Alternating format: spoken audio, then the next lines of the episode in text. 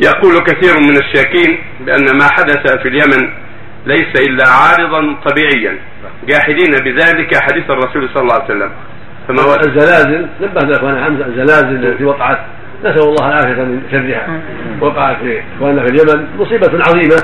نسأل الله أن يجبر المصابين من المسلمين وأن يتغمدهم برحمته ويجعلهم شهداء فإن ميت هذا شهيد من المسلمين نسأل الله يكتب لهم الشهادة وأن يصبرهم ويمنح يمنح أقاربهم وأهلهم الصبر والاحتساب ويعلم لهم الأجور ويحسن عزاءهم إنه جل وعلا كل شيء قدير ولا شك أنها أمور خطيرة وأن هذه الزلازل والبلايا من الوباء العام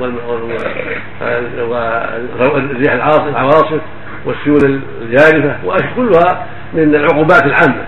كلها من العقوبات العامة ولا حول ولا قوة إلا بالله. فيجب الحذر من هذه الأمور ويجب على المسلمين أن ينتبهوا وأن يستقيموا على أمر الله ليرفع عنهم ما يضرهم ويدفع عنهم ما يضرهم سبحانه وتعالى. لأن الله يقول ما أصاب وما أصاب مصيبة فبما كسبت أيديكم ويعفو عن كثير.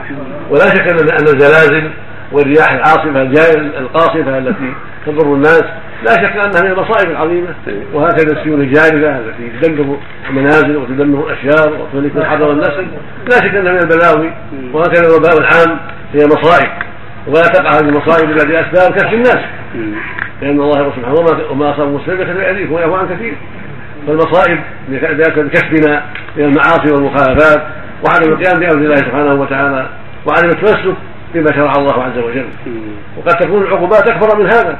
ويسلط الاعداء الكفرة على المسلمين بأسباب ذنوبهم واعمالهم كما جرى يوم أحد لما غير الناس في عهد النبي صلى الله عليه وسلم يوم أحد ولما لم يستقم الرماة على من على على محلهم ولم يثبتوا في مقرهم الذي أوصاهم به النبي صلى الله عليه وسلم لما أخذوا به وغيروا سلط عليهم الأعداء وفيهم النبي صلى الله عليه وسلم. سلط الأعداء على المسلمين من أهل مكة ودخلوا على المسلمين من خلفهم ومن أيمانهم وصارت الكارثة العظيمة. فقتل من قتل وجرح من جرح من المسلمين وصارت الهزيمه على المسلمين بأسباب عدم القيام بالواجب وبسبب الاخلال بالموقف الذي أمر به النبي صلى الله عليه وسلم للرماة أن يقفوه وان يلزموه فلما أخذوا به وتنازعوا وفشلوا صارت المصيبة على المسلمين. فلا شك أن المصائب تأتي بأسباب أعمالنا وكسبنا وتقصيرنا في أمر الله عز وجل. سواء كانت المصيبه زلازل أو سلو جارفة أو رياح عاصفة أو أمراض عامه أو غير هذا من المصائب أو جلب وقحط عام أو غير هذا. فكل ما يضر الناس من المصائب والبلايا العامة كلها من آثار ذنوبهم وآثار اخترافهم ما حرم الله عز وجل والمعاصي متى ظهرت؟ ضرت العامة. أما قول إن العوارض الطبيعية هذه هذه هذه من أقوال الكفرة والغافلين عن الله عز وجل.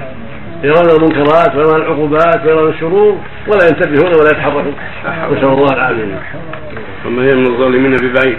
مثل ما قالوا عن بعضهم قد بس قد بس ابانا ضراء والسر إذا جاءتهم مصيبة قالوا قد بس ابانا قال هذا قد وقع في من قبلنا وهو مستنكر. وهكذا نسأل الله العافية.